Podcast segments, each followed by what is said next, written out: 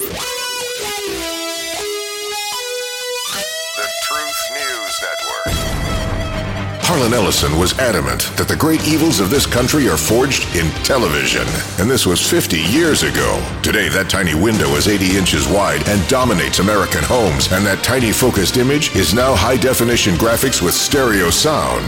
Magazine models reading teleprompters, and we're buried in highly crafted propaganda telling us to stifle thought. What to do? Dig out the truth. We're TNN, the Truth News Network. And to start shoveling, here's Dan Newman. Let me ask you just to lend me your mind for a few hours today, like a couple of hours. And uh, we'll take a look inside. We'll do a deep dive for you so you won't have to do it. No, no, no, no. That's not what we do here, folks, at TNN Live. We give you the facts not our partisan spin, but the facts. And we trust you and we encourage you to make your own decisions about everything based totally on facts. And when you get the things we told you, don't just automatically assume, hey, TNN said this, Truth News Network published this, so it's got to be true. We appreciate your thoughts and feelings about that, but with it comes a challenge. Go verify the facts. Find us wrong when we're wrong so that you can make the right choice in all of your decisions. If we'll each do that, I mean, each and every one of us, we're going to be fine. We're going to be fine. We're not going to rely on other people to think for us. In my household, that happens occasionally but it's because Marianne and I have been married 47 years. I trust her. She trusts me. And instead of having one individual that has to make a perspective for the family on every issue, we share that responsibility. And it works pretty well. She learned a long time ago not to question anything I say. and you don't believe that. You shouldn't believe that. I would never tell her to do that. I don't know if I would uh, survive that conversation. There would most certainly be violence, and it may just be from her mouth excoriating her 47 years of getting to know a little bit about me. Hey, everybody, I hope you had a great day yesterday. Here we are at midweek already. Oh my gosh, this week is flying by. They seem to fly by when there are a lot of things happening around us and we get caught up in watching the other things. And then all of a sudden, a day is gone, a week is gone. And we look back and say, What did I accomplish during this week? That's something each of us need to learn to take a look see. And even if it's a short analysis, an analysis of how we ended up yesterday. What did we accomplish? What did we neglect? What could we have done a little better? And if you'll do that every day, you don't get caught up on the weekends looking back saying, OMG, I failed. I did this wrong. I should have done this instead. I didn't go there. I should have gone. The should haves, could haves will kill you. And it will certainly destroy your ability to produce in every area of your life, in any area of your life. So don't beat yourself up. Let me just turn this spiritual for just a moment. Yesterday morning at early prayer meeting, six six o'clock prayer meeting, um, I made a statement to the guys, and there were there were there are three of us up front, and there were about forty five or fifty guys out in the audience, and I told them when it comes to dealing with the necessity of getting or giving, not or, getting and giving forgiveness, there are three types of forgiveness, and they're all mandatory for us to be able to live on an even keel. The obvious one is praying for God to forgive us for our wrongdoing, our sins, and we should do that regularly.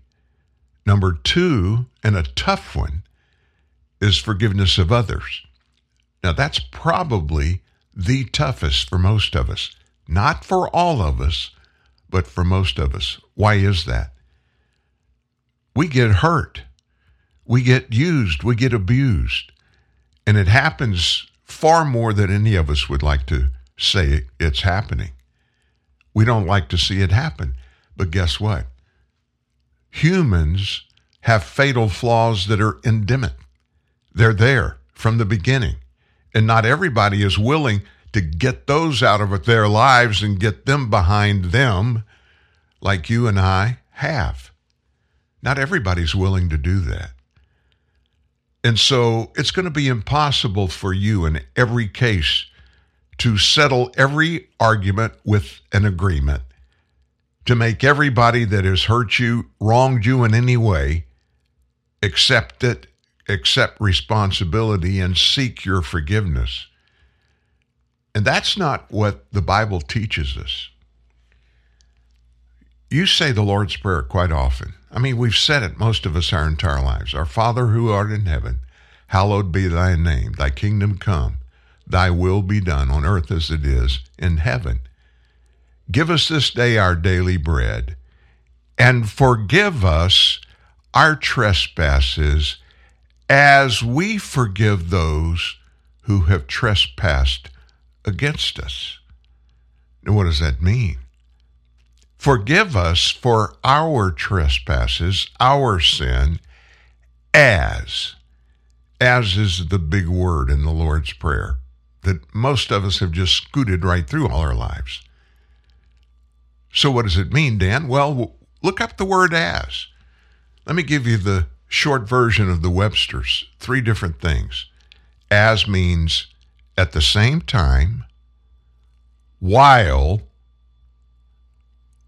or in the same proportion. Think about that. We're praying to God and saying, Father, would you forgive me?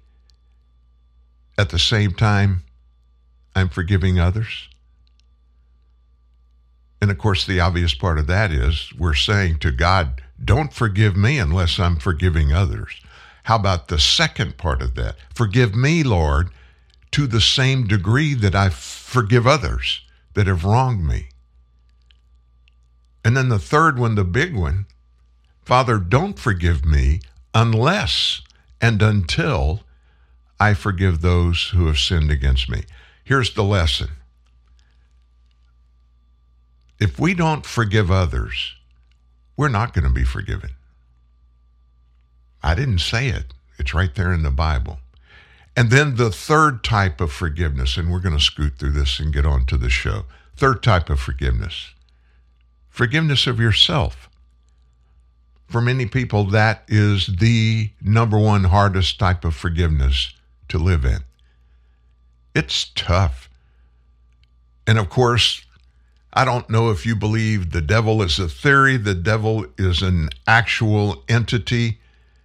But if it's not, if he's not a he, if he's not an actual being, and I believe he is, I believe he's a fallen angel,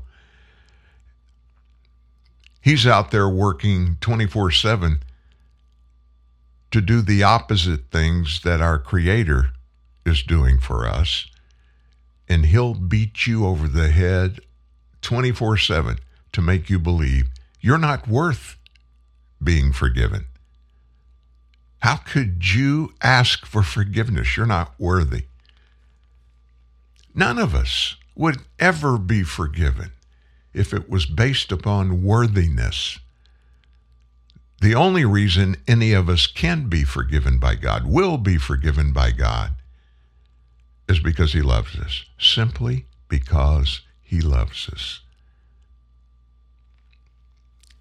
Little short get together on the front end of today's show. Does this mean we don't have a lot to discuss? oh my gosh. Yes, we have a lot to discuss. We do. But as we always do, how about a little music to start the show with Michael McDonald?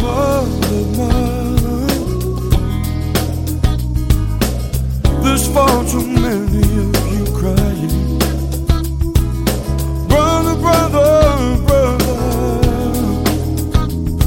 there's far too many of you, dying. You know we got to find a way.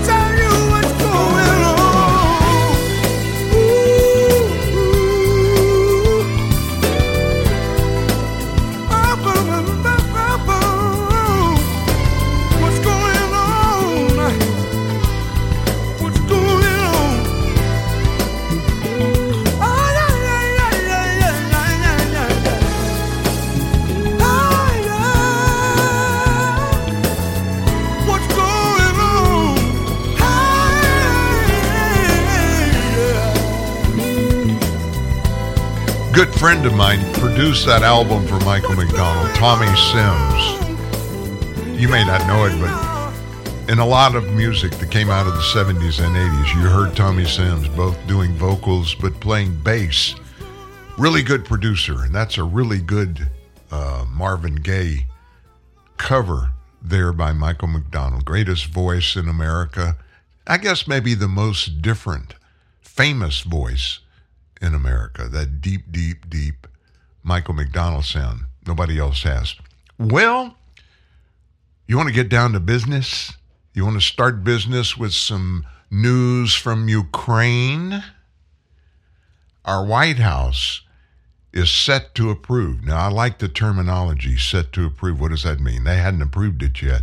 They're just throwing it out there saying, hey, we're ready to go to approve sending advanced M1 Abrams main battle tanks to Ukraine.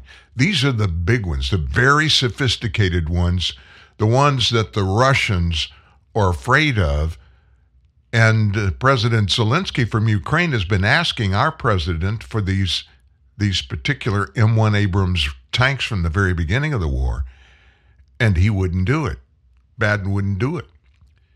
The U.S. announcement is expected to spark a similar one by Berlin approving Poland's request to transfer German made Leopard 2 tanks, a lighter version, according to one official. And that was green lighted overnight, and it was green lighted by Germany simply because they waited for the United States to make a move.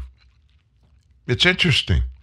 It's interesting. These are all NATO allies that we have over there, not Ukraine, but these other countries.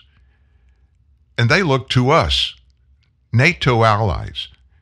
NATO, NATO has nothing to do with the United States. We're across the Atlantic Ocean. NATO is us in cahoots with all these countries in Europe. In other words, we're the big brother. We're the watchdog. They look to us for anything. Associated Press reports that decision to send 30 plus tanks could be announced as soon as Wednesday. Today's Wednesday. This news came out late yesterday. Why wait 18 hours? I'm sure there's a reason for it. They're all playing chess. Who's going to go first? They're scared to death of Vladimir Putin, the Russian president. He's a little bitty guy, but he has got our leaders in Washington, D.C. scared to death at every turn of anything to do with this Ukraine war, and it is now a war. Anything to do with it, the first thing that pops up when a decision is necessary is what is Vladimir Putin going to think about this? Who cares what he thinks? You can't deal with him based upon what he thinks because you'll never know what he thinks. He purposely does that. He operates that way. People that work for him and with him, they never know for sure where he is in his thinking. I mean, come on, if he was a logical thinker, would there be a Ukraine war going on right now? No. Nothing that he has done in Ukraine makes any sense. So, Russia today, overnight while you were sleeping, they warned that Germany's decision to send these tanks to Ukraine is extremely dangerous. And Russia saying, Russian television is saying it'll take the conflict to a new level. So this tank stuff has been on the table for months, and nobody would stick their toe in the water first. It was us, and then immediately Germany did. Nobody wants to go in by themselves, and I get that. Those countries over there, they've all been invaded by Russia at some time or another. World War II was horrible. Even before that, Russia was rampant at going out and taking this country. They took Ukraine. And Ukraine was once a bunch of smaller countries within it. We don't have any leadership in D.C. that is strong enough, that is, um, what term am I looking for? That is brilliant enough to come up with a game plan and then pull all the players on our side, pull them together in a room, and then be the leader in the room and say, here's what we need to do. Here's what the United States is prepared to do. We need every one of you to sign off on it. If they would do that, whatever the plan is, I'll bet you the unity would go international. Everybody would see the NATO nations have been divided. Nobody has any idea where our president is in his thinking about anything, let alone a war over there in Ukraine, let alone that war being prompted by an invasion of Russia. Everybody is scared to death of Vladimir Putin. Don't know what he'll do. He's winning the war because of that. On the ground, definitely not winning the war. I have a friend who is very close to a media person, all kinds of different medias this guy does. He's well known. He's been in the United States for years, and about five years ago, he decided to immigrate and go back to Russia. He gets over there, and about a year ago, he starts making phone calls back over here wanting us to help him get back to the United States to get legal status You know why? He's 57 years old. Vladimir Putin is about to start drafting people that are younger than 60 years old. Why is that? All of the younger men are already in the service, the Russia service, or they're dead. Putin's having to draft 57 year old people. Our friend is scared to death he's going to be drafted and will end up in Ukraine fighting a war as a 57 year old. Anytime you personally, in your business, in your relationships, when you make decisions based on fear, seldom are they right. In those situations where you don't have the expertise, you haven't thought it through, you don't have the confidence in yourself, those who are involved in that issue with you, you're going to fail. Most of the time, you're going to fail. And you know what? Vladimir Putin knows this is going on, and he is sitting in Moscow and he's laughing because he's the puppeteer. NATO countries, led by the United States of America, or the marionettes dangling from Vladimir Putin. So we got enough problems going on back at home. We have a new session, the 118th congressional session. We have a Republican controlled House. And so far, I got to be honest with you, Kevin McCarthy, the newly appointed, elected, whatever term you want to use, Speaker of the House, he's doing a good job. He's doing what he said he would do. I thought he would be really tentative. And it's anything but tentative. I guess the biggest thing that's happened this week is who's going to serve on the Intelligence Committee in the House. Adam Schiff has been there for a long time. He's, of course, is a Democrat from California. Swalwell, another Democrat from California, he's been on that committee. Kevin McCarthy, he put the word out I'm not going to allow them to serve on the Intelligence Committee. Now, the Speaker of the House has that right to do that, to determine who will serve on that committee. And historically, until the last Congress, the 117th Congress, whoever the minority party leader decided would serve on a committee, the speaker would tell that person how many seats are there, and typically there's one more one more in the majority party on these committees than there are minority members on it.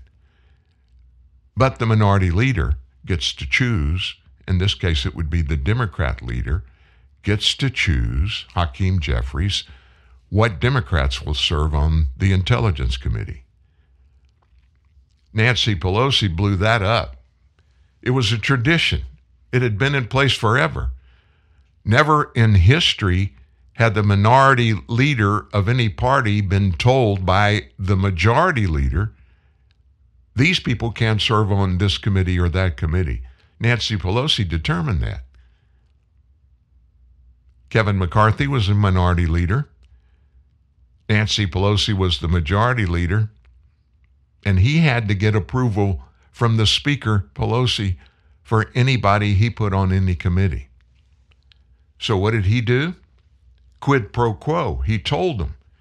He said, We don't have to go down this road again, but we're in this Congress, the 118th, we're going to do exactly what you did in the last one quid pro quo. If you want to keep this going forward, it's going to be ugly every time.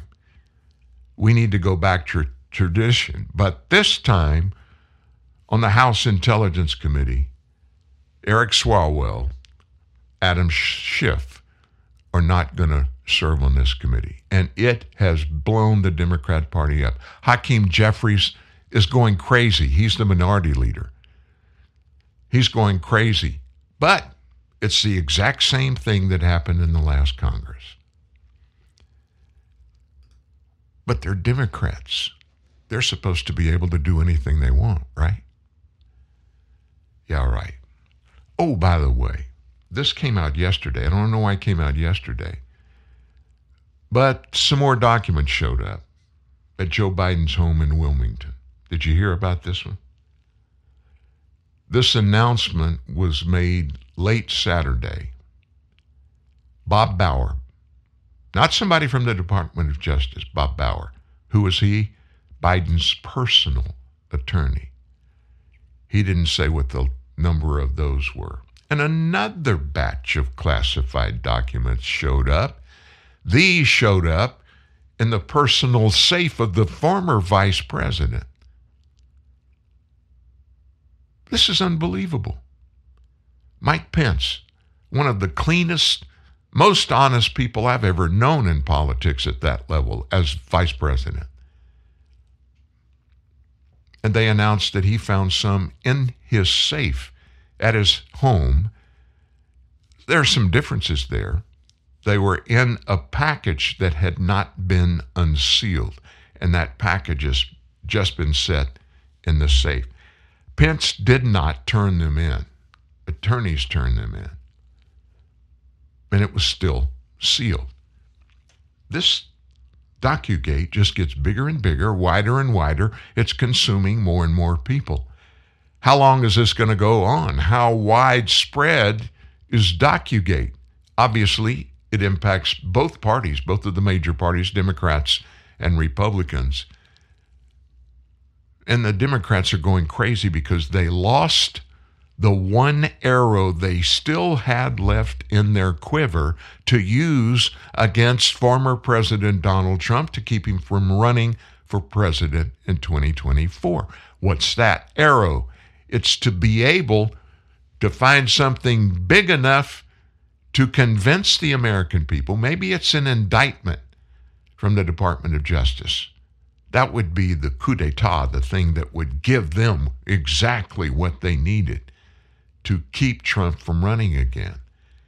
But then their favorite child in the White House, his, uh, and, and I've heard everybody going back and forth. The conservatives, ah, uh, the DOJ didn't act fairly in this whole thing. They didn't give former President Trump any notice. They stormed his home. Big deal. Grabbed all kind of documents, a lot of personal stuff included with it. They didn't do the same thing to Joe Biden. In fact, the Department of Justice has basically turned over all of the searching to President Biden's folks. They've none, uh, not done any of it themselves. And then, of course, Mike Pence now. And it's like every two or three days, more Biden documents show up. So, how's this going to end? Uh, you know, with this government, with this attorney general, I have no idea how it's going to end. You would think that it would end like no, they're there. Nobody gets prosecuted. There's nothing there. Everybody gets a slap on the wrist and just don't do it again.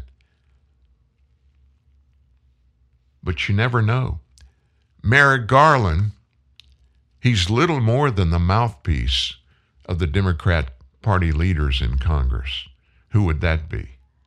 Democrat leaders, Hakeem Jeffries, minority leader over in the House, and then Chuck Schumer in the Senate. And whatever they tell the AG to do, that's pretty much what he's done.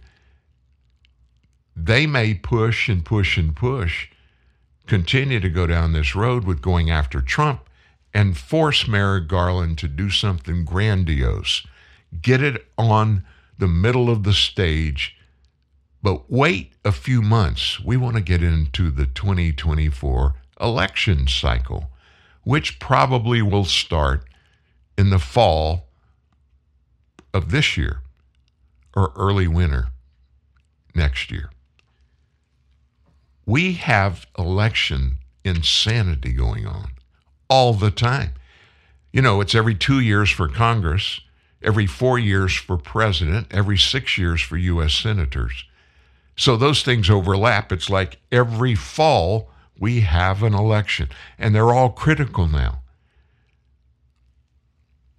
billions, tens, hundreds of billions of dollars in campaign funding.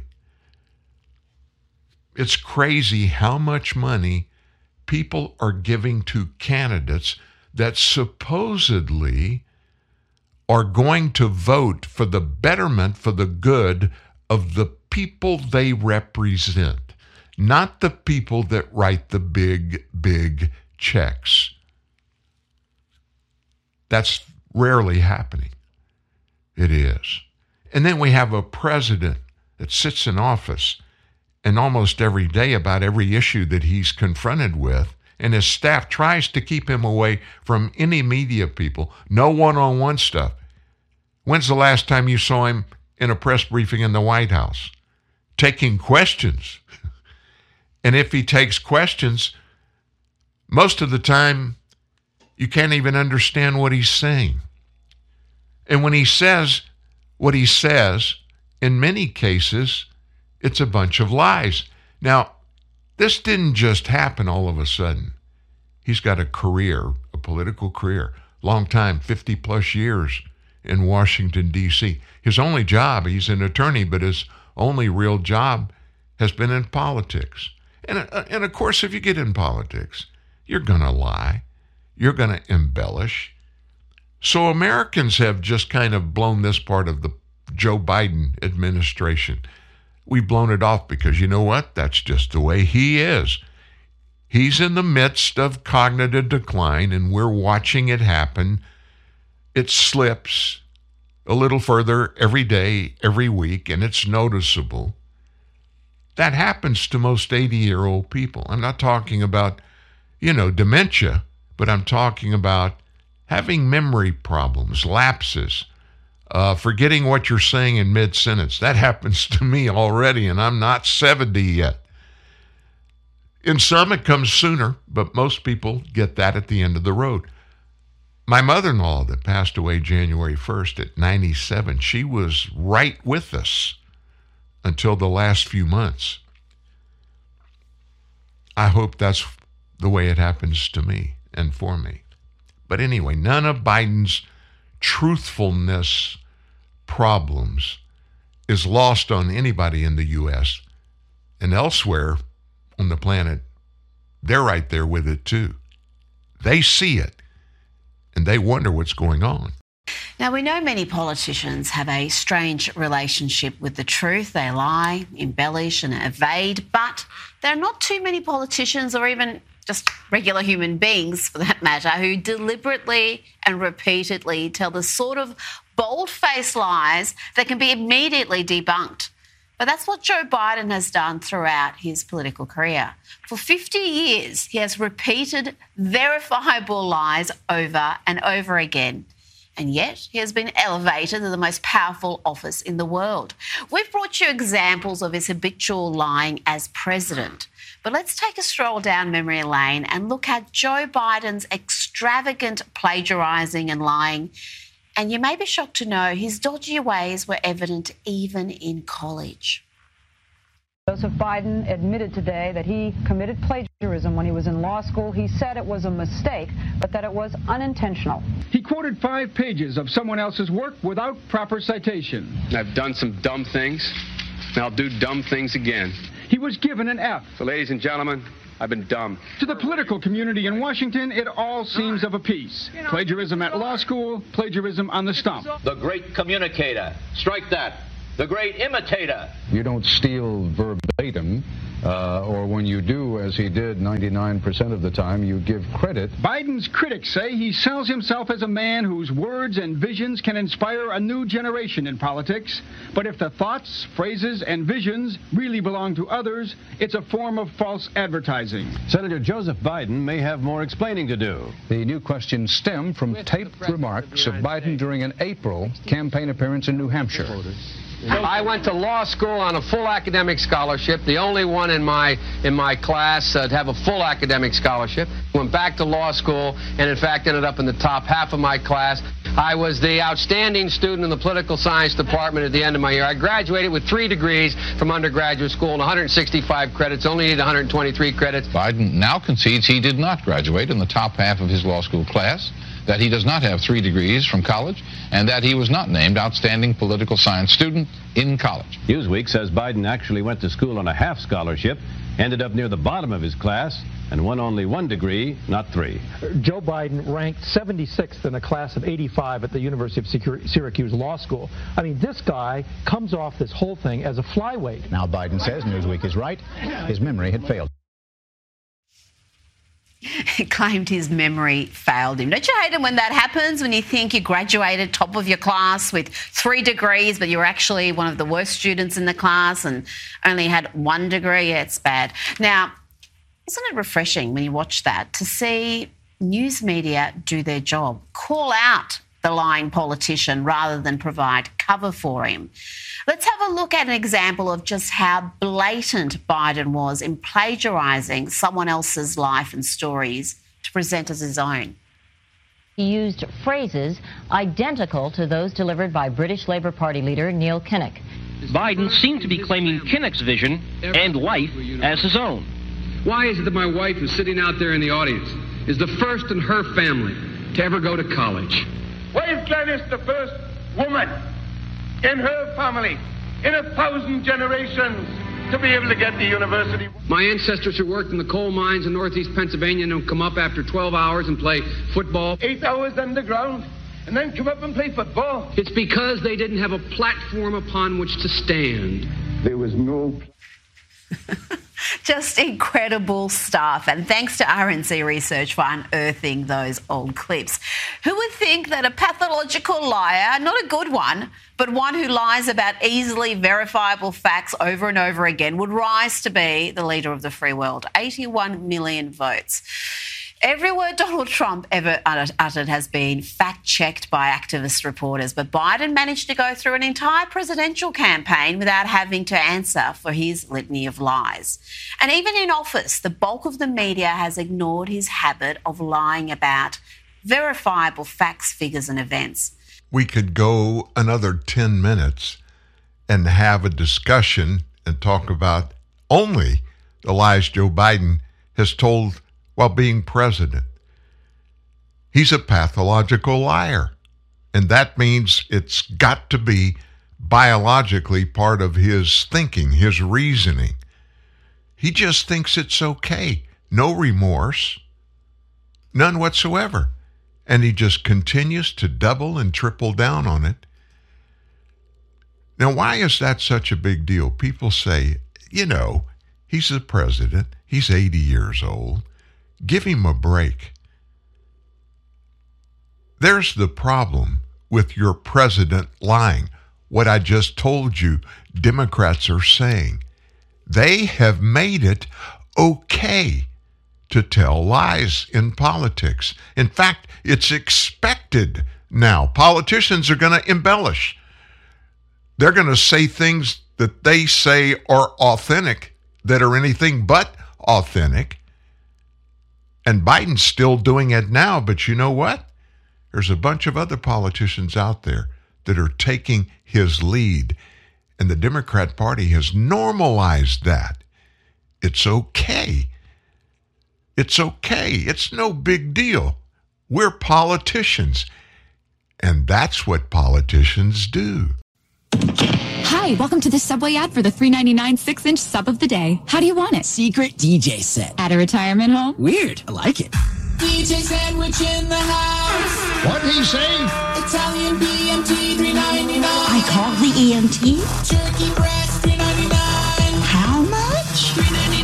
3.99. 3.99. time at participating shops. Prices and subs included may vary. Additional charge for extras plus tax. No additional discounts or coupons applied. We're outside Pilgrim Furniture and Mattress City where parents are disappearing. Excuse me, are your parents in there? Yeah. They can't decide if they should take no interest for 60 months with no money down or an extra $100 off every $9.99 they spend. It's a tough choice. But they've been in there for six hours. I want dinner. Parents, if you're at Pilgrim, please make a decision. Here's good news. Even with high unemployment, there's still a need for hundreds of thousands of cybersecurity professionals in the U.S. right now. And My Computer Career is training people to help meet the demand. No IT experience? No problem. Take the free career evaluation today at mycomputercareer.edu. Start your new life as an IT pro in as little as four months. Grants covering up to 53% of the cost are available to those who qualify. It's not rocket science. It's mycomputercareer.edu. Those in the know like to stay in the realm of innovation. Join them. It's easy to keep up with the latest trends and own the latest tech with BMW Select, as it offers you the option to drive a brand new BMW every three years. You also get to tailor your deal to suit your pocket and your lifestyle. Visit select.bmw.co.za for more. BMW Select, dynamic finance for ultimate control. BMW Financial Services is an authorized FSP and registered credit provider. T's and C's apply. Partisan spin? Not here. Identity politics? Go somewhere else. This is TNN, the Truth News Network. Here's Dan Newman. I got an idea. Why don't Republicans just throw in the towel? Why don't Democrats just throw in the towel? And let's just be representatives of people, American people from every walk of life, from every state, from the territories. That includes Puerto Rico. Let's just have 535 people up there that represent the people, not political parties. Our forefathers, they hated, every one of them, despised the fact that there were political parties. And even back then, parties played in their purest form, in their foundation, they played a role. It's to unify like minded political thinkers so that they could get more done in a shorter period of time. Campaigning and campaign dollars was not the purpose for political parties. But now, the love of money is the root of all evil. Money drives the boat in Washington, D.C. It does. And it used to be the only thing that mattered. But then they found out hey, we can go one step further. Power. Power. If we control the electorate, if we control them, if we get all the power, we can give ourselves more power. And by doing that, we can create a permanent state of political authority and domination. That's where this Democrat Party is wanting to go. It's the only explanation for the massive illegal immigration that's going on.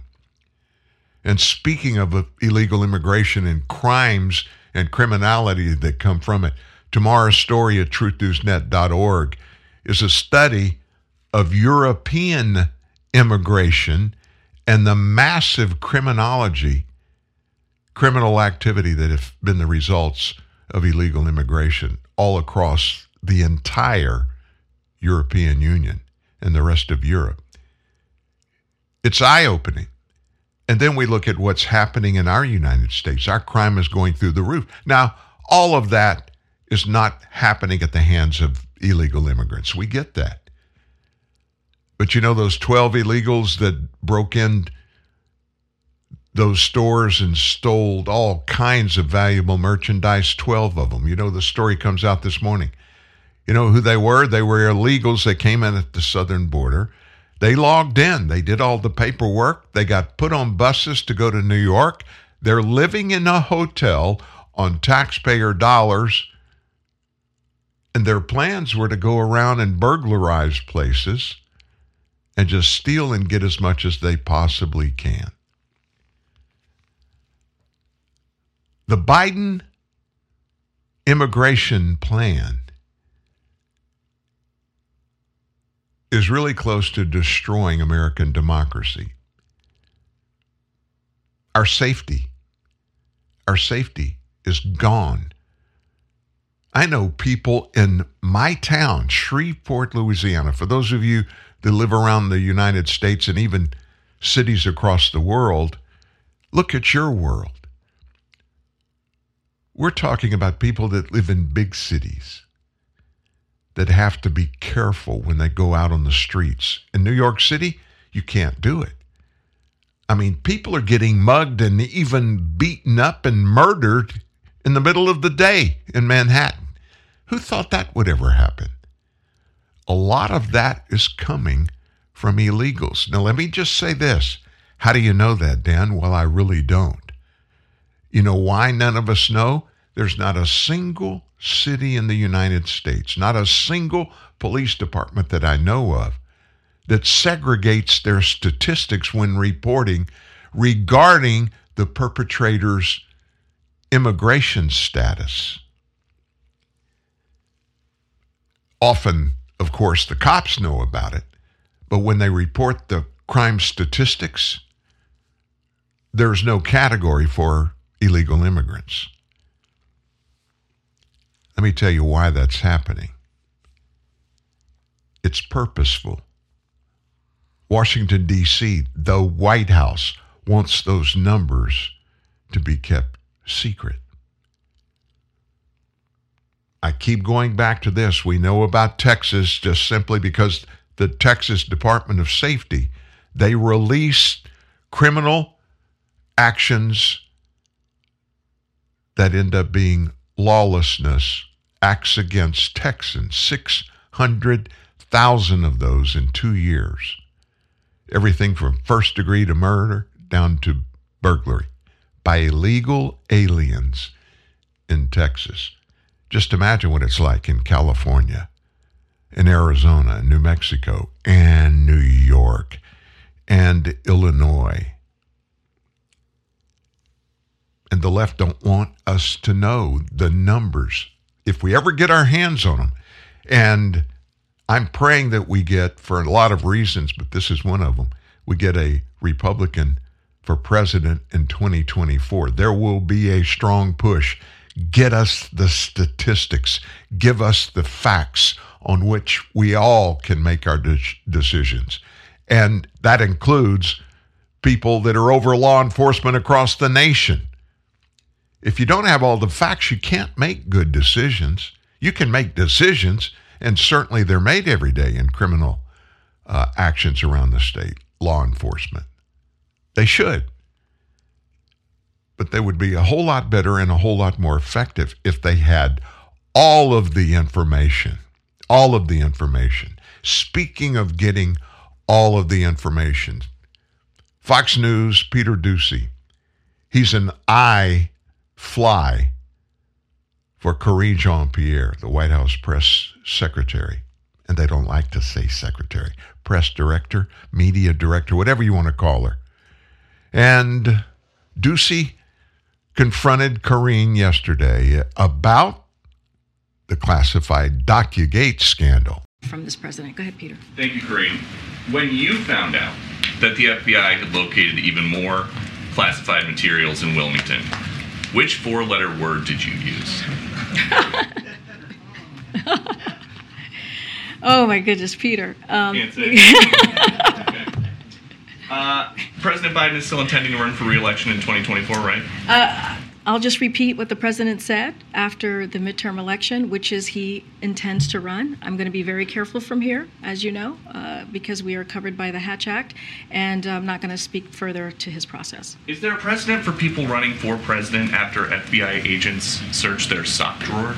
Say that one more time. Say that beginning part. Is there a precedent for people running for president after FBI It sounds like you. agents It sounds like you already know that that the answer to that question. Look, here's what I I, don't here's. know the answer to No, that question. Here's here's An here's, FBI search of a here's- president's residence here's- is a big, big deal. Here's what the president's going to focus on. He's going to focus on continuing to deliver for the American people. That's his focus. That's what he focuses on every day. That's what he's been focusing on the last two years.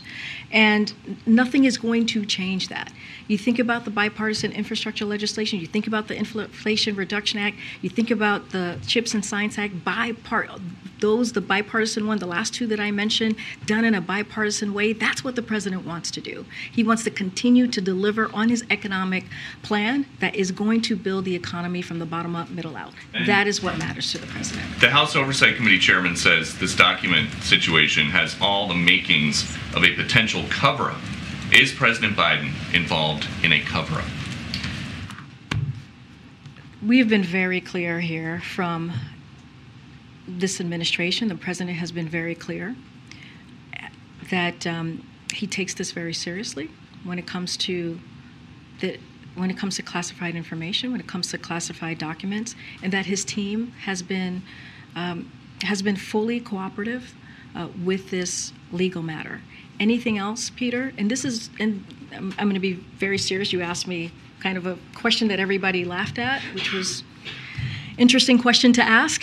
But any other uh, any other underlying questions that you may have, I would refer you to my colleagues, the White House counsel. I'm going to continue to be prudent. I'm going to be continue to be consistent and refer you uh, to any questions you have there. As usual, Karine Jean Pierre, she is very vague. And, you know, circle back. Where's circle back? She's over at MSNBC, I think. Jennifer Jen Psaki. She would answer every question. Jean Pierre, it's like she's afraid to say anything because she'll get in trouble if she says anything. And and let me tell you what really miffs me about this White House. And it's not about her, folks. It's very obvious. The President of the United States or his Chief of Staff, whoever, the normal administration, they have meetings every day, especially if they're going to have a press briefing. And the spokesperson, whoever it is, it may be the press secretary, it may be an assistant to the president, whoever is going to get up in front of the press, they have a plan. And they're giving the people that are going to be the spokesman, they're giving them hard facts that they can use to answer the questions of the media in the room. She's lost as a goose. And I used to think it was because of her. You know what? They're giving her nothing. They know every day when she walks out and gets behind that podium, she's going to be blasted by Peter Doocy. And we cover Peter Doocy because Fox News is really good about putting up those uh, answers, the question and answers of Peter Doocy in the press briefing room. Other other medias don't do that. So we're hearing just one little snippet. I can only imagine how the rest of these prep, press briefings go. And it is a tremendous disservice by President Biden to let her go through this because she is asked the same questions every day. And they're all about the important happenings of the day, which is what these briefings are supposed to do to tell and explain to the American people what's going on in this administration. Now, let me give you an example of this. Attorney General Merrick Garland, he is the nation's number one law enforcement officer.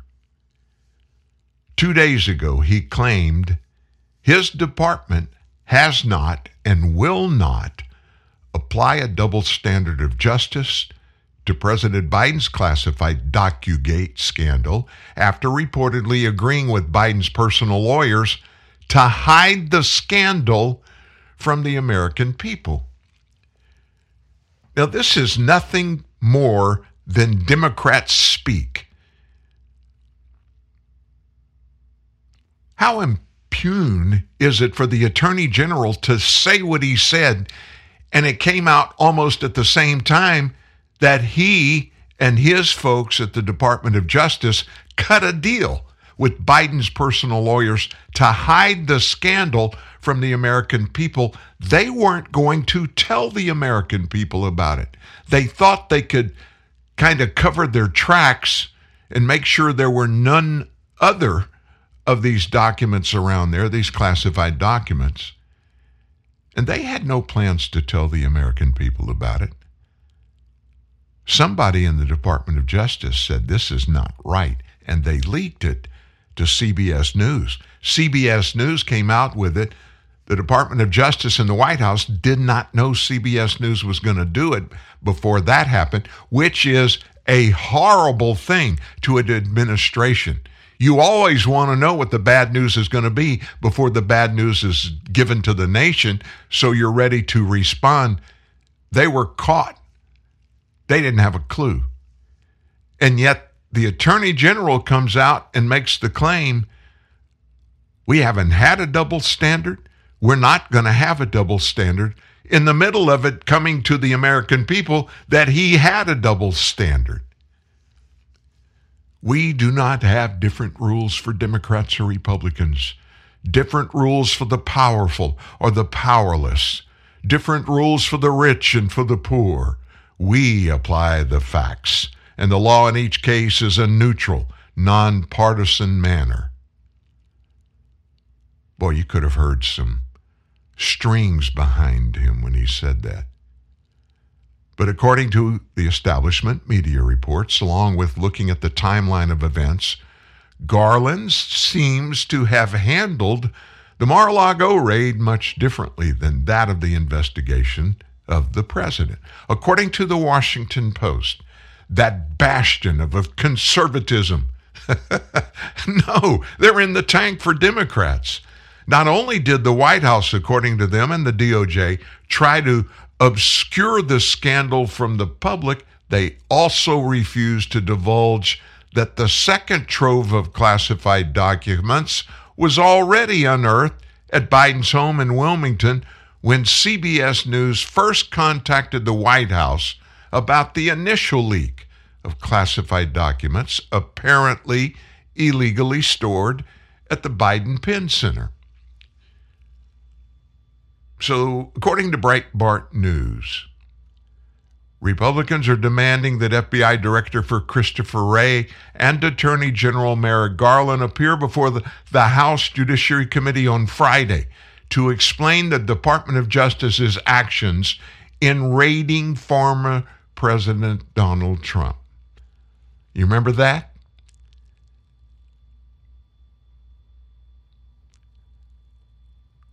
Why isn't anybody out there screaming for Merrick Garland to explain this debacle? Early on, Biden's attorneys, Department of Justice investigators both thought they had a shared understanding about keeping the matter quiet. This is from the Washington Post, noting the Biden administration's attempts to conceal revelations of the second trove of stashed documents. And then the New York Times. New York Times reported that the quiet cooperation continued for weeks between the Biden aides and the DOJ. After the first discovery, that was on November 2nd, Biden's personal attorneys told the DOJ the only location where troves of classifieds were stored was at the Penn Biden Center.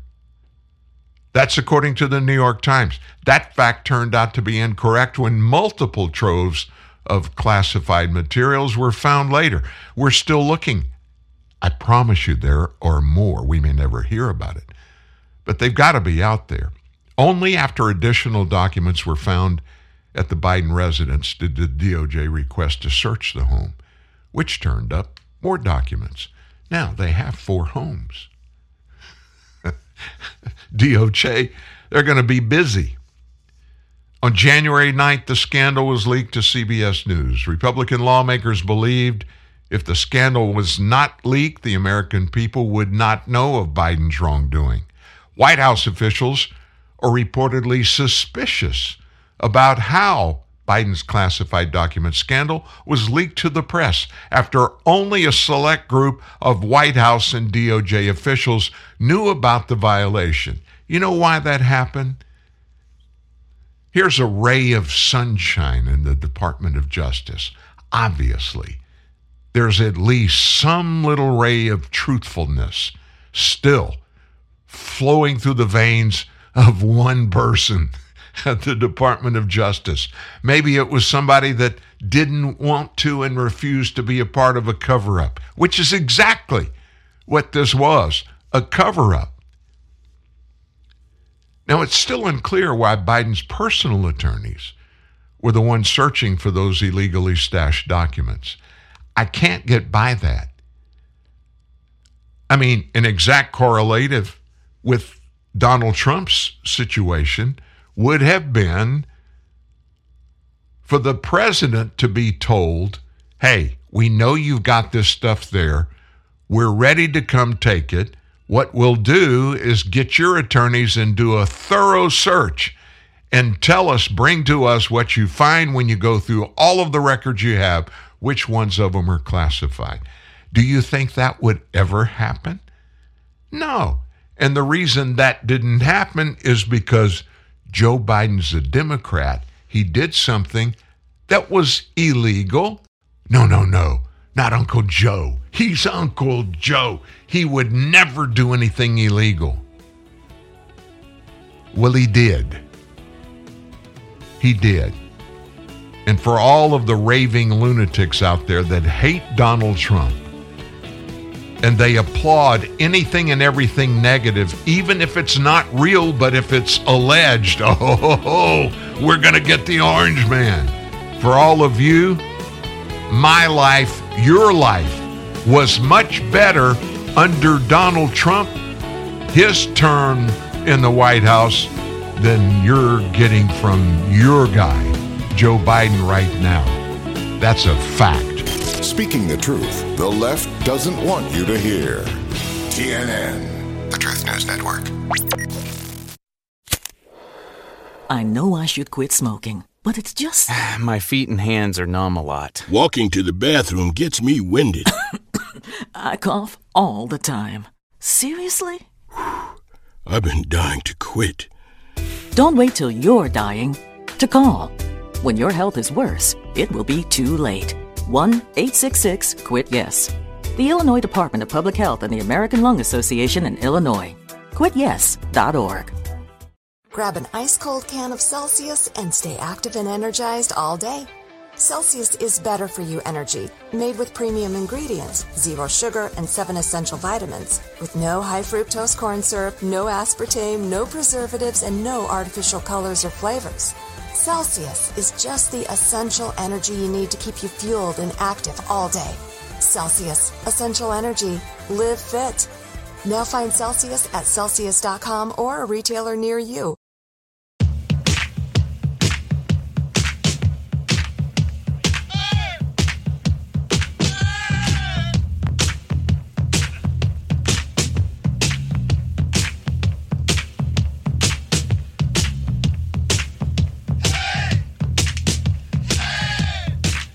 I heard this song pretty much every college sporting event that I went to throughout my career since like 1970. I guess everybody just liked it. Every band, especially at basketball games, college basketball games, at some point, everybody would dance or go crazy with that. Still happening. A lot of people like it. It's a good, it's a good song, no doubt about it. Um, anyway, let's go to the southern border for just a few minutes. There's really, as you know, a lot of things going on down there, and there's a lot of purposeful hiding of things, information. And it's almost like I'm afraid to beat the drum just because everybody knows our border is open. There is no border there. Why is that? Because of Joe Biden, Alejandro Mayorkas, Nancy Pelosi, Chuck Schumer. You can throw in the names of every other Democrat Party leader in Washington.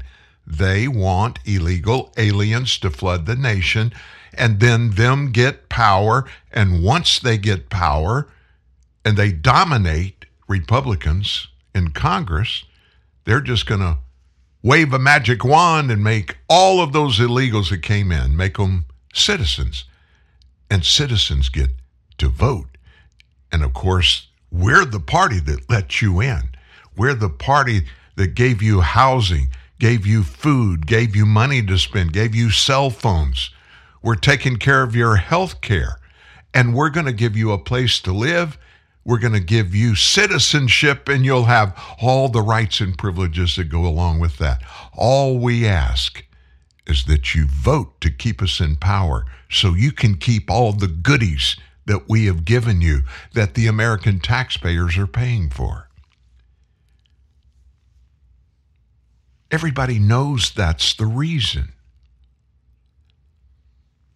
But now, people that work in Customs Border Patrol, they're saying we've had enough. People are leaving in droves. Suicides among those agents. The numbers have gone through the roof. These are people, they didn't just go to Border Patrol, to Customs Border Patrol, just to get a job. They went there and swore an oath they wear a badge. They believe the United States Customs and Border Patrol is a real entity that is necessary to keep the United States safe. But the Border Patrol chief, he's kind of drawn the line in the sand. It's a dangerous position to be in because you're a lifer. You've been around CBP for decades and you're taking a stand against the illegality that is being perpetrated and maintained by your bosses. He said point blank, we're not getting any help from Washington. To see people treated like they did, horses barely running them over, people being strapped, it's outrageous. I promise you, those people will pay. Our entire nation saw horrifying images that do not reflect who we are. We know that those images painfully conjured up the worst elements of our nation's ongoing battle against systemic racism. So that was a year and a half ago. Turns out that wasn't true. And there's been no apology since. President Biden, Homeland Security Secretary, falsely accusing border agents of whipping migrants. Uh, in the summer of 2021. Now, emails are coming to light that show that the Border Patrol's chief was furious over how the White House handled the bogus controversy.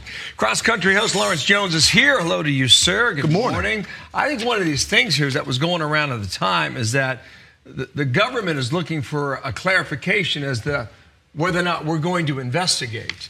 And the sooner we can tell them that investigation has been launched, the better it looks for them. That's that's what was going on in those emails. But meanwhile, behind the scenes, they were also saying that there was no evidence of wrongdoing at the time.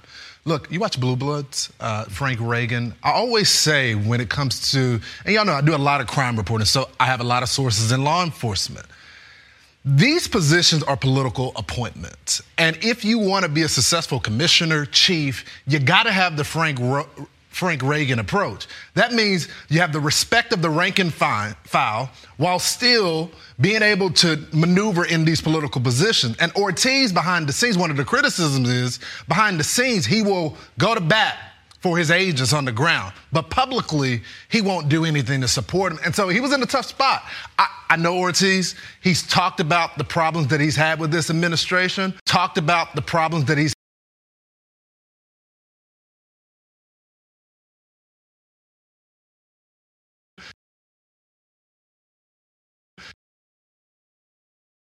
But at the end of the day, Mayorkas is his boss. Biden is his, is his boss. And he was going to do what they said. He was fighting for his agents behind the scenes. But I think what his rank and file wanted to see this public gesture saying, yeah. you know what? If you go after my people, you're going after me.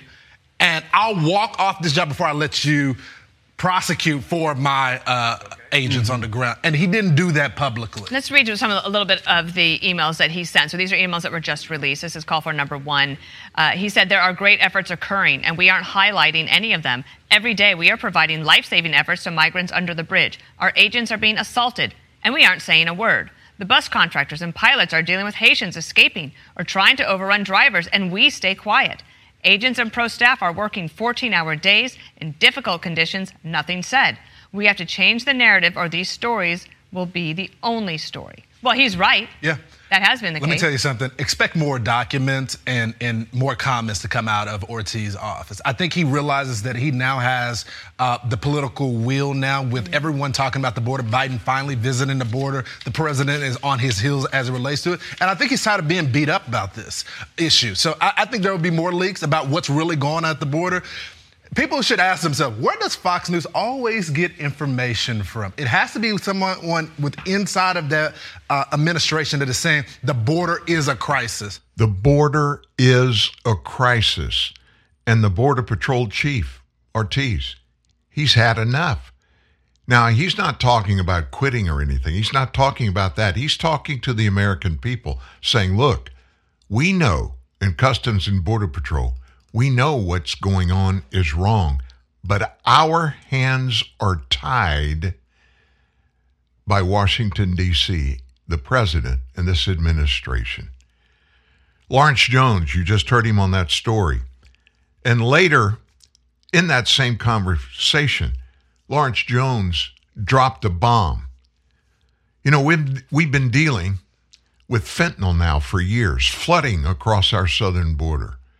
And the drug cartels in Mexico and other parts of Central America, they are getting filthy rich while Americans are dying. 300 Americans will die today from fentanyl poisoning. Did you know that?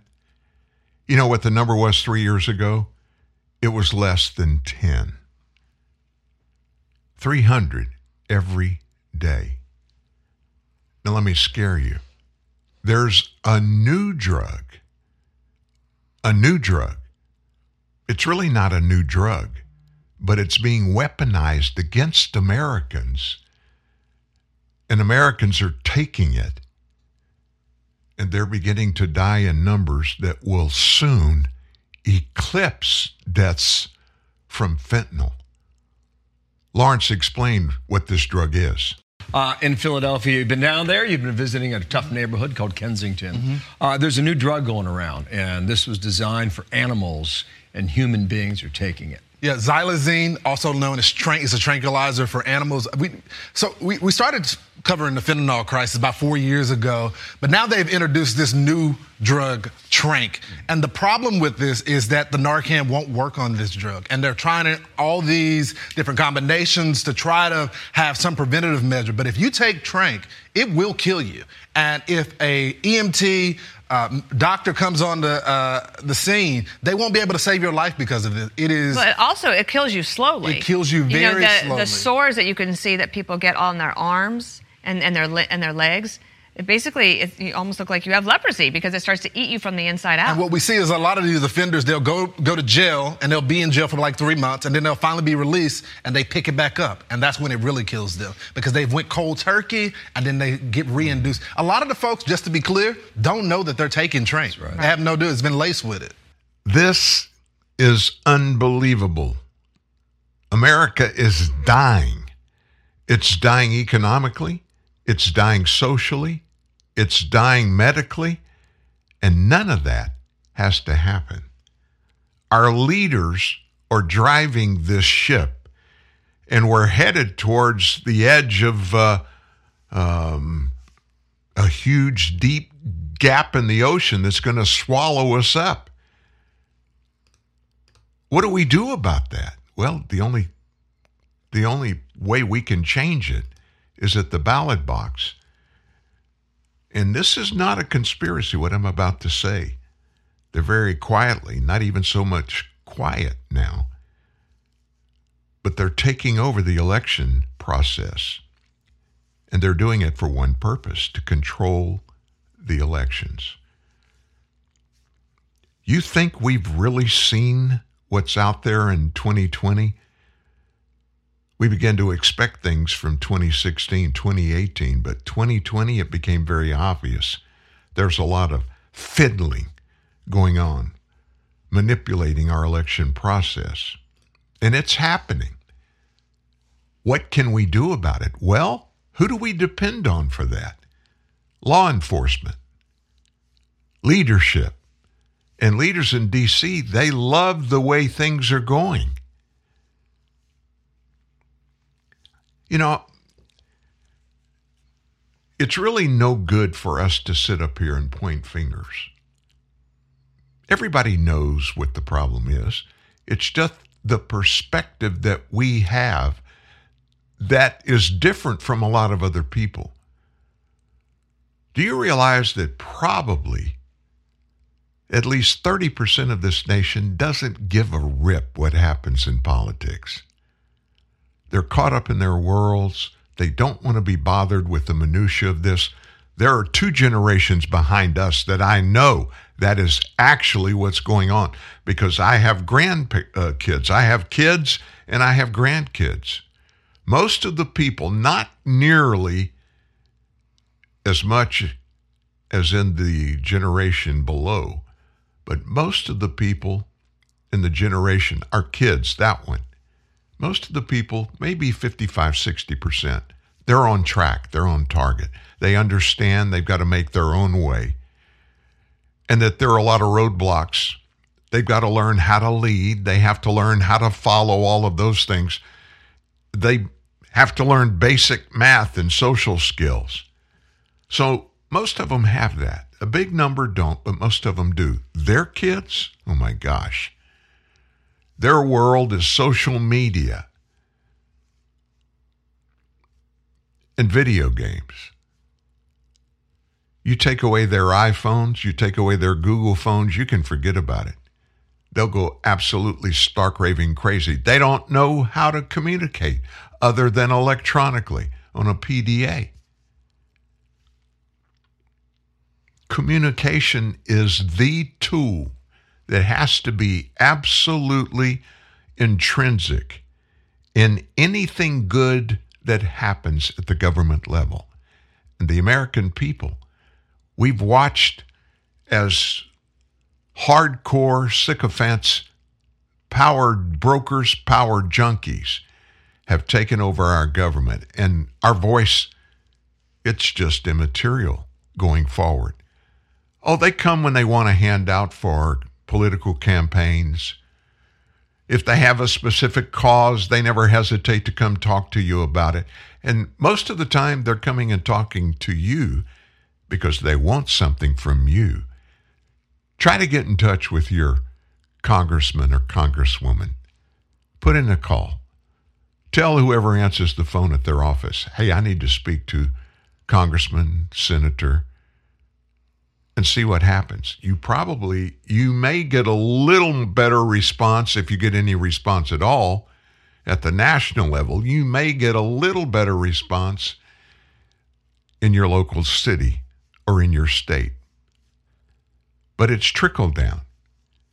People in state governments are seeing that at the national level, people that are in office there could pretty much get away with doing or not doing whatever they want to or don't want to with impunity.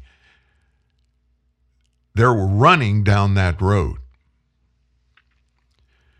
Now, let me give you a little fact. And I want you to consider this fact in the context of what we're talking about.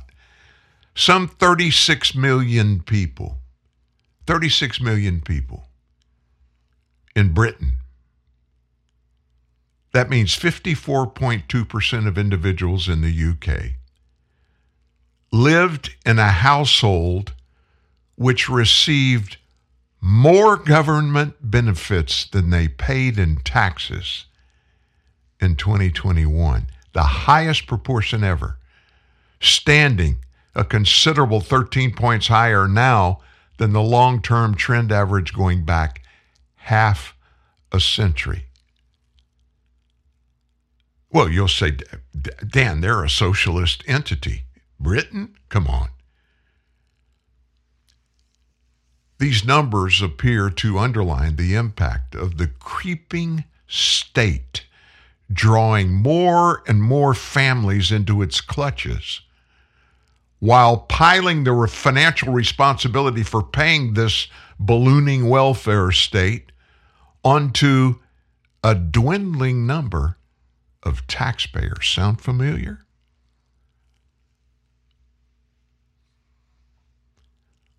Looking at the so called net dependency ratio there, the Civitas think tank found that over 54% of people in Britain are in a household getting more than they pay in.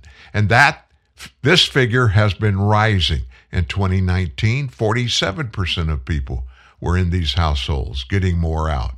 And it was as low as 40% in the year 2000, the average level of dependency between 1977 and 2000 was 41.2%. I can't even imagine 40% of people in the United States getting more government benefits than they're paying in in taxes. While many will feel they're getting a good deal out of the state, think about that. It's okay.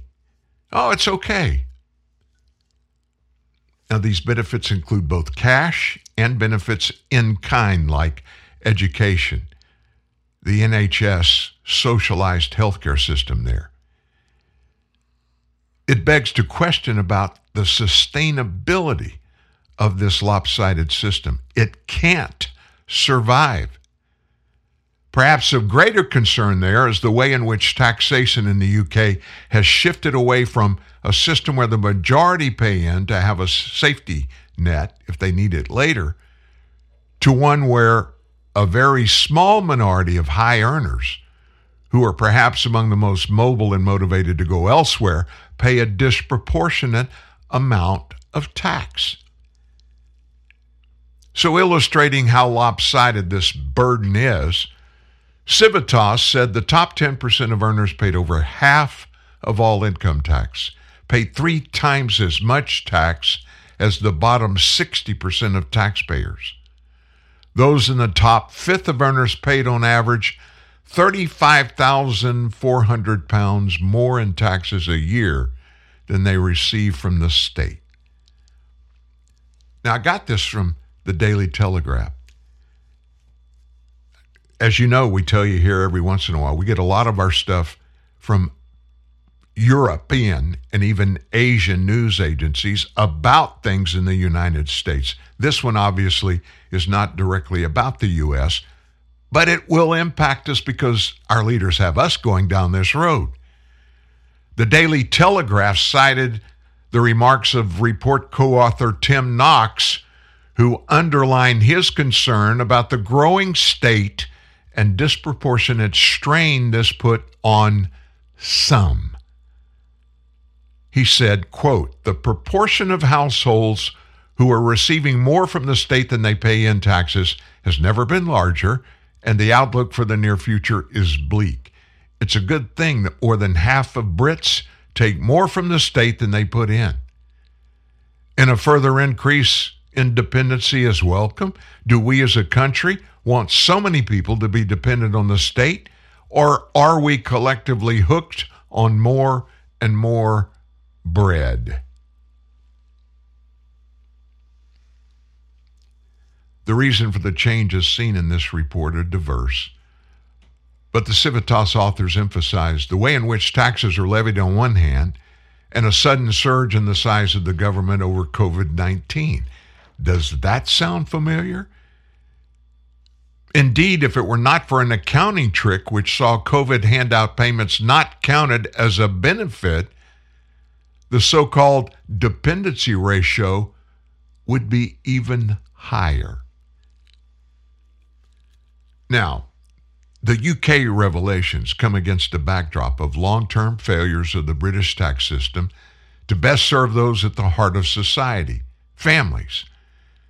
Indeed, fiscal drag and a punishing tax code see the middle classes in the UK ever more clobbered with punishment taxes, originally created to clobber the super wealthy and families disincentivized from making life work best for them by attacking single earner homes, have all been imposed upon the public by the Tory government in Britain. Meanwhile, polling show the UK public has given up on the idea of right wing parties being in favor of a smaller state at all.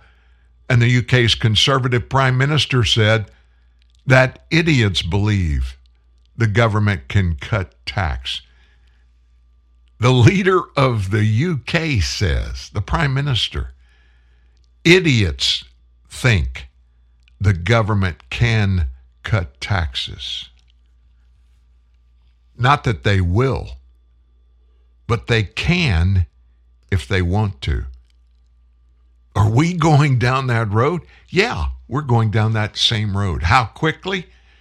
Well, look what happened in the UK over COVID 19 and their pandemic.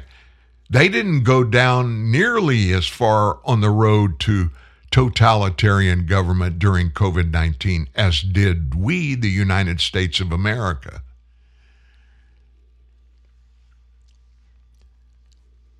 More than half of the people in Britain are living off of and dependent on government subsidies and cash from the government. That's scary to me. And we're headed down that same road. Think about that. Little Caesars thin crust pizza is so loaded with cheese and pepperoni you can't even see the crust. And if you ever want to see it again, listen very carefully. Bring $6.49 in unmarked bills or marked bills or coins or just a credit or debit card to Little Caesars. Come alone and bring your friends or family. Bring everyone. Get a Little Caesars large thin crust pizza with extra cheese and the most pepperoni, all at the nation's best price of just $6.49. Pizza, pizza. Top four national pizza chains. Extra most bestest thin crust pepperoni pizza versus large round one topping thin crust pepperoni pizza. Everyday standard menu prices at participating locations plus. Friend of mine said he wanted to talk to me about my Volvo. I told him, thank you, that's between me and my gynecologist. He said, no, no, your car, your Volvo 850 Turbo Sports Wagon. I said, oh, that. No, you can't drive it. Oh, I love my Volvo. Sure, it's safe, but gee, just because driving on the freeways of Southern California is the equivalent of playing bumper cars at the speed of light, what kind of reason is that? Volvos are still ultra luxury imports, sleek and gorgeous and loaded to here, safe and sexy, and pardon me, I have to go hug my car now. Want safe and sexy? Viva la Volvo. Test drive a Volvo 850 at your Southern California Volvo dealer. Since when is safe sexy? Another friend asked. Hey, I said, what decade are you living in? Computer, execute 12.4p operation. Optimizing algorithm. Running encryption packet alpha. Night, night. Oh, I don't feel so good. What? What is it, computer? Is it hot in here? It feels hot in here? I feel a little clammy. I should lie down or s- something. A computer with a virus? Surprising. What's not surprising? How much you could save by switching to Geico. Those oysters Rockefeller were a mistake. Geico. 15 minutes could save you 15% or more. Out for some Lay's and you face a test. Which tasty chip will be the best? Sour cream and onion, smoky barbecue. Cheddar, sour cream, salt and vinegar too. You sample them all cause the crisp is so good on your lips. Yeah. You left your wallet at home, but now you have a new best friend. The many flavors of Lay's chips. One taste and you're in love. No identity politics, no political elitism. Read and hear the truth, always sourced from facts. Real truth, real news. TNN, the Truth News Network. You know, all the shootings that we hear about, anytime there's a, a shooting that can be even remotely classified as a mass shooting, hardcore leftist, anti Second Amendment people just go absolutely nuts. And there have been a few of those of late. And of course, Democrats in Congress, they come back and say, we got to do away with those evil assault weapons. We've got to do it. We've got to do it. They try and try and try. In fact, Senator Dianne Feinstein, she went back and she's presenting another gun control bill. They'll beat around the bush, they'll talk about it, they'll pontificate politically, getting chits and campaign dollars from their constituents.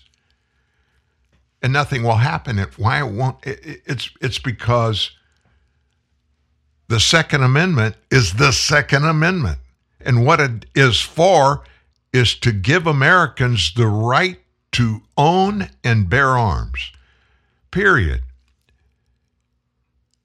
Legislation that has ever been introduced to call that call it in on the carpet and change it, do away with it or whatever.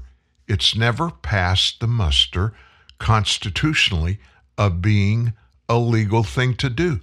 time after time after time, dozens of Supreme Court results have come out and basically has said the government cannot abridge the rights that are provided in the Second Amendment that the people control. So, this latest stuff, it ends up at Karine Jean Pierre's desk. And she claimed the results of the 1994 through 2004 assault weapons ban that was authored, by the way, started in the Senate, offered by guess who? Then Senator Joe Biden. And she said from the podium yesterday that the result of that assault weapons ban was that mass shootings went down. That's incorrect. She talked about the mass shootings that have been occurring in California. The state's had more gun control than any other state in the union. Ironically, by the way, one of California's gun controls is an assault weapons ban. Nevertheless, Jean Pierre pushed for an assault weapons ban at the federal level, saying this quote, The last time we had an assault weapons ban on the books, thanks to the president and Senator Dianne Feinstein's leadership, mass shootings actually went down. That claim is 180 degrees out of sync with the info discovered and published by the Department of Justice's National Institutes of Justice. The National Institute of Justice's findings, which were originally published just as the assault weapons ban was coming to an end, it made clear that the ban could not be credited with any reduction in crime. The Washington Times quoted University of Pennsylvania professor Christopher Koper, author of that NIJ report, saying, We cannot clearly credit the ban with any of the nation's drop in recent gun violence, and indeed there's been no discernible reduction in the lethality and injuriousness of gun violence. I've never heard or said that word in my life injuriousness. The report continued the ban's effect on gun violence are likely to be small at best, perhaps too small for even a reliable measurement. It put matters into perspective by pointing out that assault weapons are rarely used in gun crimes even before the ban. January 18, 2013, it was reported that assault weapons were tied to less than oh 0.012% of overall deaths in America in recent years.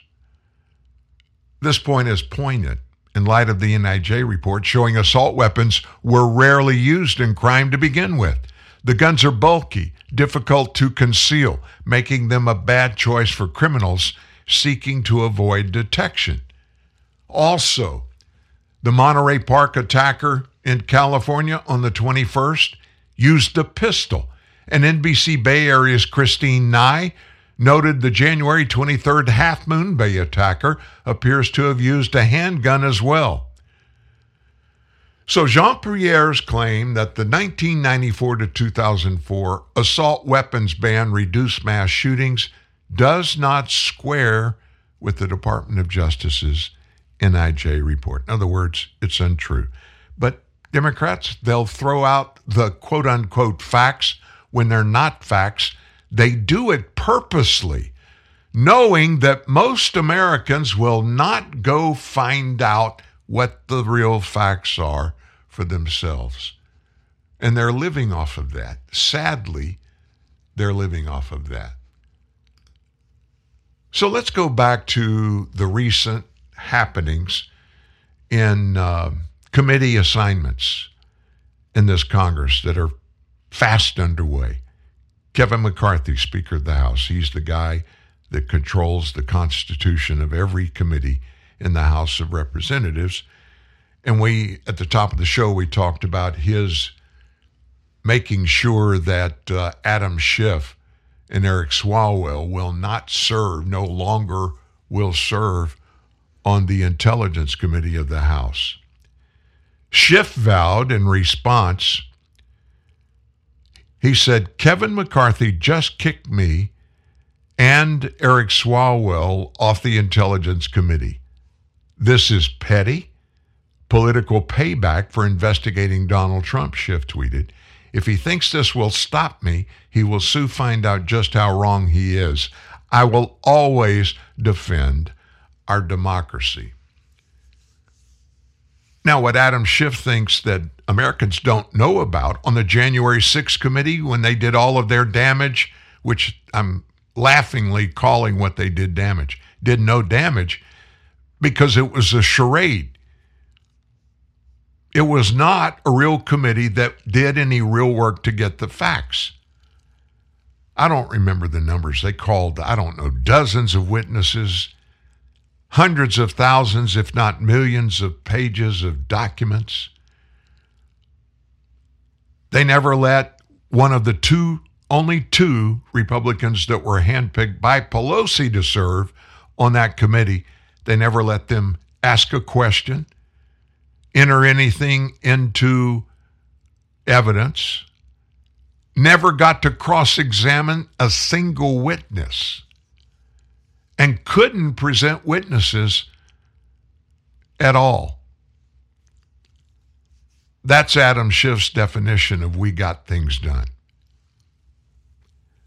Earlier in the month, McCarthy indicated to reporters he was going to follow through on his promise to keep Schiff and Swalwell off the Intelligence Committee.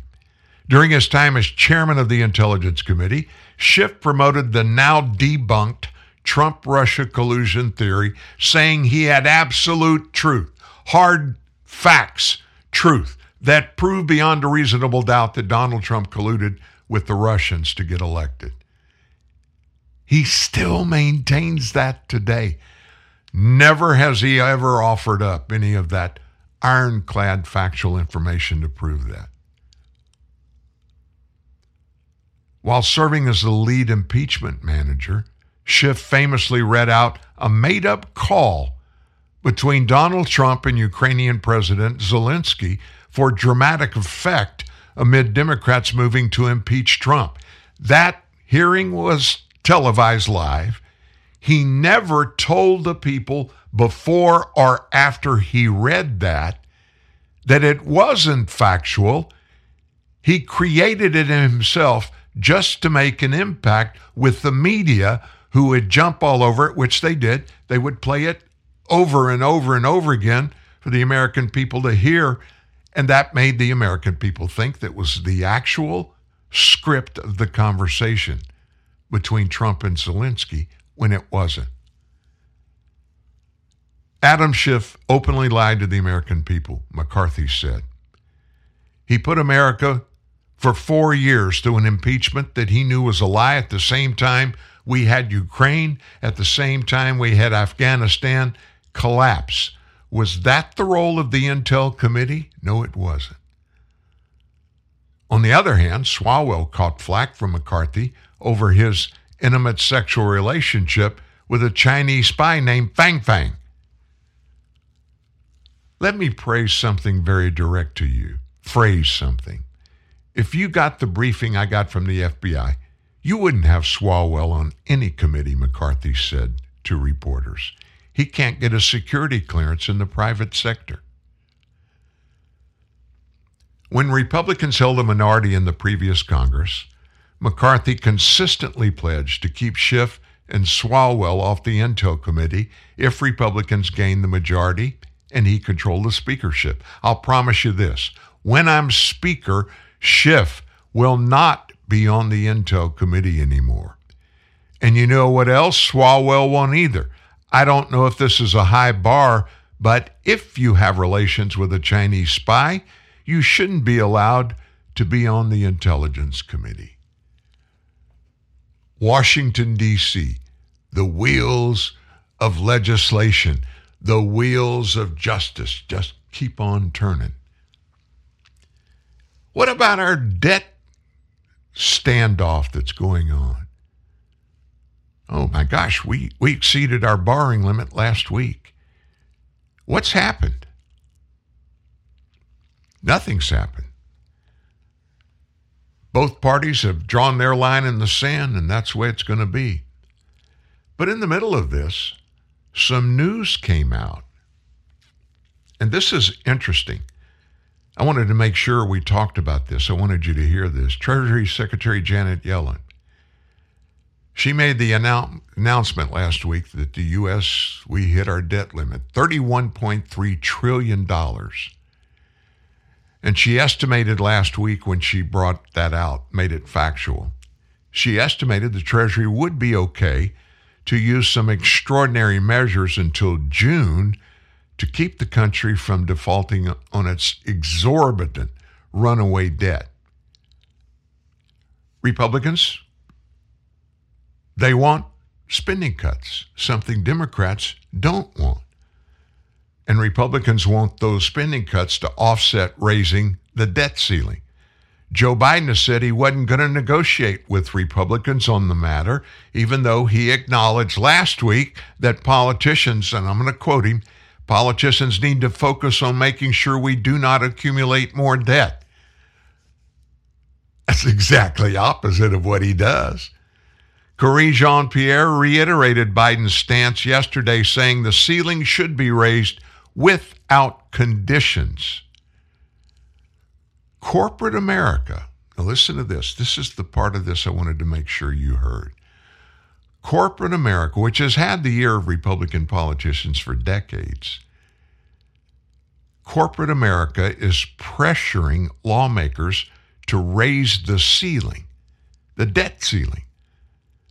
But Republicans who have gradually abandoned corporate interest in favor of the interest of the working class are not any longer as obligated to entities like corporate lobbyists as they once were before Donald Trump's populist agenda began to transform the Republican Party.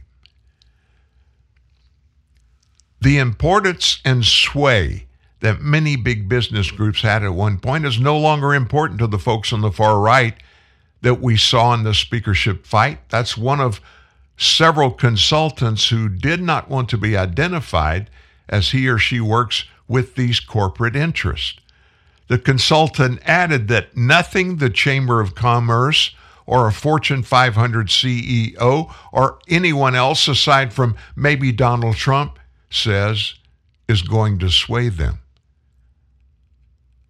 Sam Geduldig, a former senior advisor to former Senator Roy Blunt of Missouri and co CEO at CGCN lobbying firm, emphasized that the constituents that Republicans are increasingly representing skew the working class, and that these voters want to disrupt the status quo and the establishment, which includes big corporations.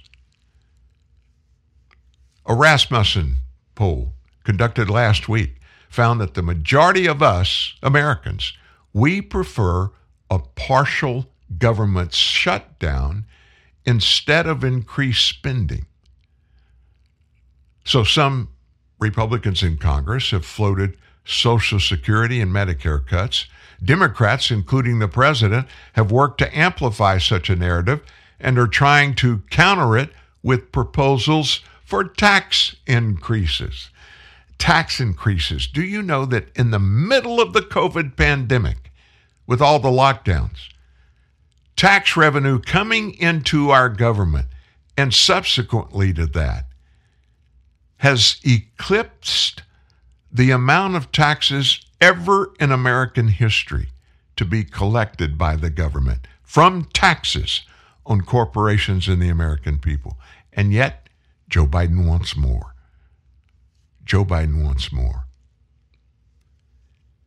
Trump sternly cautioned Republicans against making a single change to Social Security or Medicare to, quote, help pay for Joe Biden's reckless spending spree.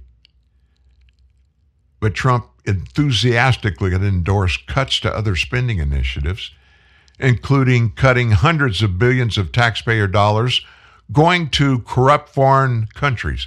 his term, cutting the mass releases of illegal aliens that are depleting our social safety net and destroying our country, ending radical gender programs in the military, and nixing funding on climate extremism. He said, cut waste, fraud, and abuse everywhere that we can find it. And there's plenty of it. But don't cut the benefits our seniors work for and paid for their entire lives. Save Social Security. Don't destroy Medicare. That's from former President Donald Trump. You know, there's a difference there. Joe Biden says something, he makes a promise, and I go, ah, you know, he's got history. His history's not good of telling the truth or doing what he said. I doubt if that's going to happen. But the American people, when Trump said that, quote, I'm quoting him again, cut waste, fraud, and abuse everywhere that we can find it. And there's plenty of it. But don't cut the benefits our seniors work for and paid for their entire lives. Save Social Security. Don't destroy Medicare, he warned. You know what? He's got a history, he's got a past. And in his past, he did what he said he was going to do every single time. Every piece of legislation that he presented or was presented on his behalf during his administration, every one of them that he promised to do when he was campaigning way back in 2016, every one of his promises he fulfilled. The only ones that were not fulfilled were the ones that he couldn't do on his own. He had to have Congress do it, and they wouldn't support him in it. First candidate in my lifetime that, when elected, did exactly what they told us they were going to do before the election. Novel idea, huh? Now more than ever, you need the truth. Real news. Real truth. TNN. The Truth News Network. What is Coca Cola? Is it an excuse to get together? Since 1886, Coca Cola has been passing on smiles from generation to generation. We've been giving kids scholarships, like the early birds and the all nighters. And you get to enjoy what matters most Coca Cola. Drink up. Dear Daddy, dear Mom, I love you. I miss you. Every year, Snowball Express honors the children of fallen soldiers. Hi, everybody, I'm Tony Orlando. Join me in proudly supporting Snowball Express, a nonprofit that creates opportunities to help heal the children of our fallen heroes. We can never repay the sacrifice our soldiers have made, but we can honor them by giving back to their children. Donate now at snowballexpress.org.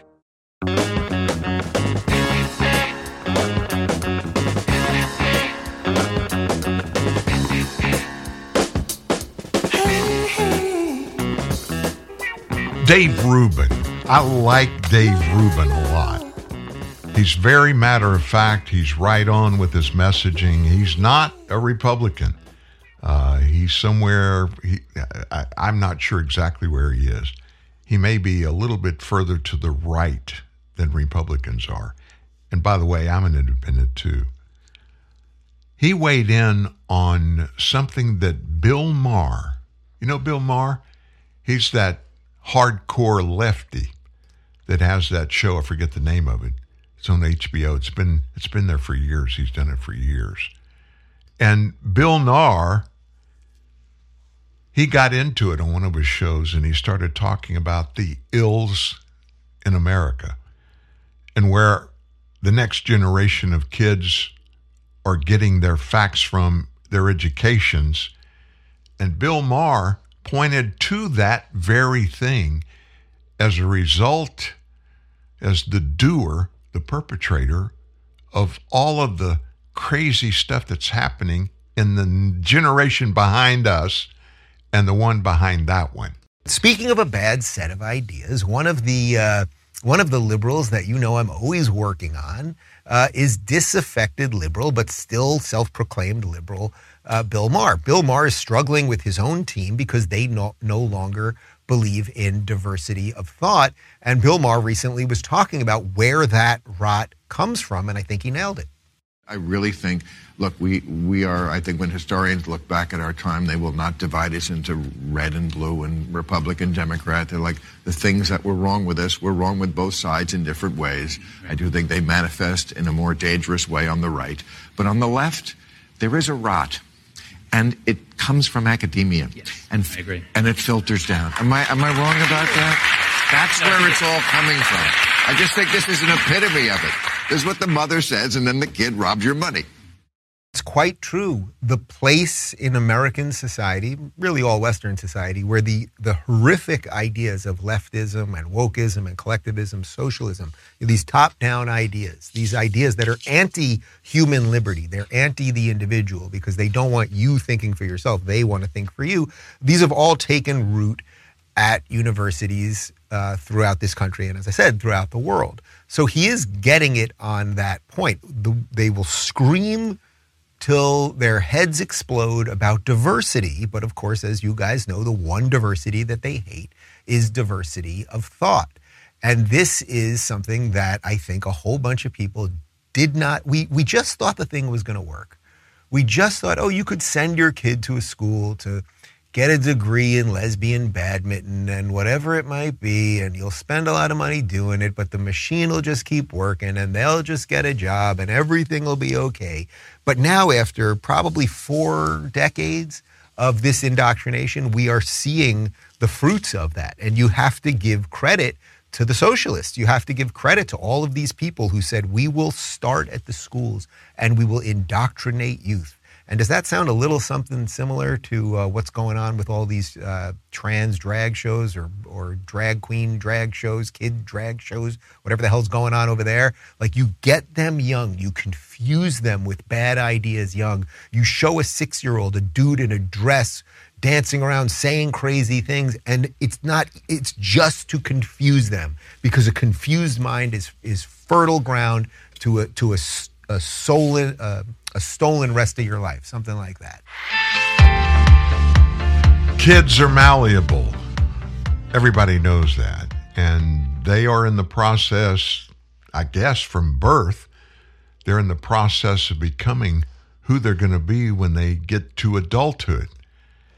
And it's a scary scenario that we parents and grandparents and great grandparents are watching play out because our kids get their education not at schools. They're getting it from PDAs. They're getting it from social media. They're getting it from friends who are getting it from other friends who are getting it from other friends. Not factual stuff. And as Bill Maher said, academia is principally to blame, not parents.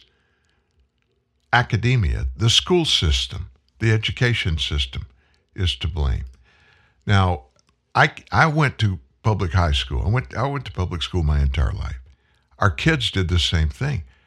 Again, we live in Shreveport, Louisiana. We lived in across the Red River in Bossier when our kids were in high school. All four of them, grad, three of them graduated from the same high school, public school, went to college, all three of them. We have two degrees out of the three from college. And I think, now this is back in the 90s, I think their educations were good. It gave them the elements they needed to get started in real life after school. I don't see that happening in academia today, in public education today. And there are millions of other parents that feel the same way. And there is a huge move on now. It's swept across the nation over the last two and a half, three years. We need to take the money that we taxpayers are paying that is earmarked for the public education system. We need to take control of it again.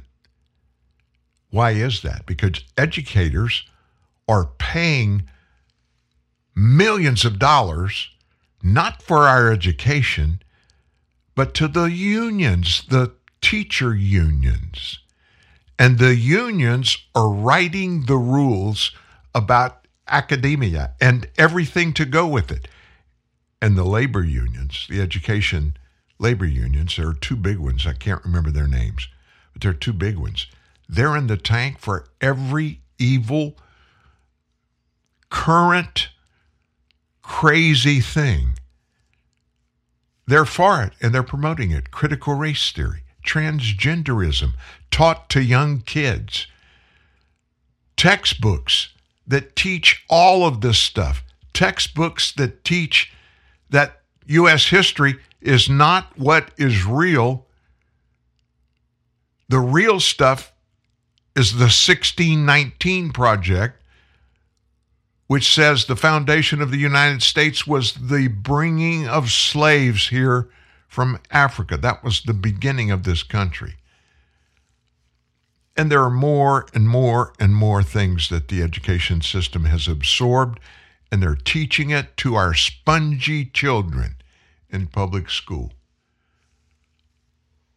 I don't know what the number is nationwide.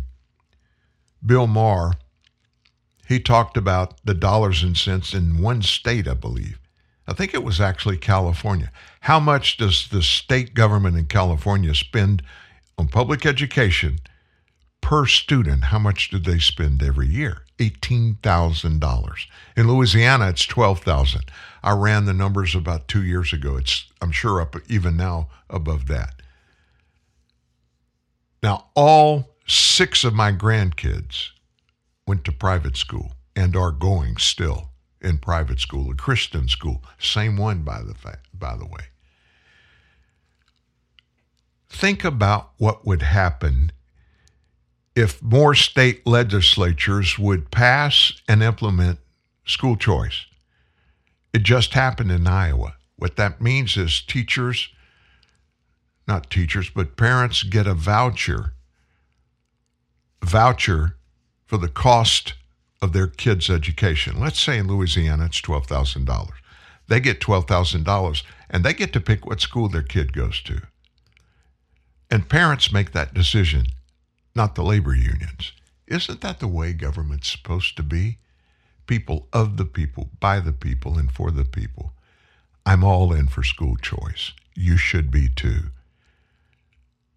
Capitalism will determine which schools survive and which ones fail because parents are going to take that money, that voucher, and put their kids in the best school that they think will be what their children need, not the public education bureaucrats. We are out of time today. My goodness, Wednesday. It's hump day. You didn't even hear from Clyde the Camel. Here is Nickelback. And so we're going to end with one that I know you know this. Who is it really done by? Well, here's Nickelback. Sharp Dressed Man. See you tomorrow.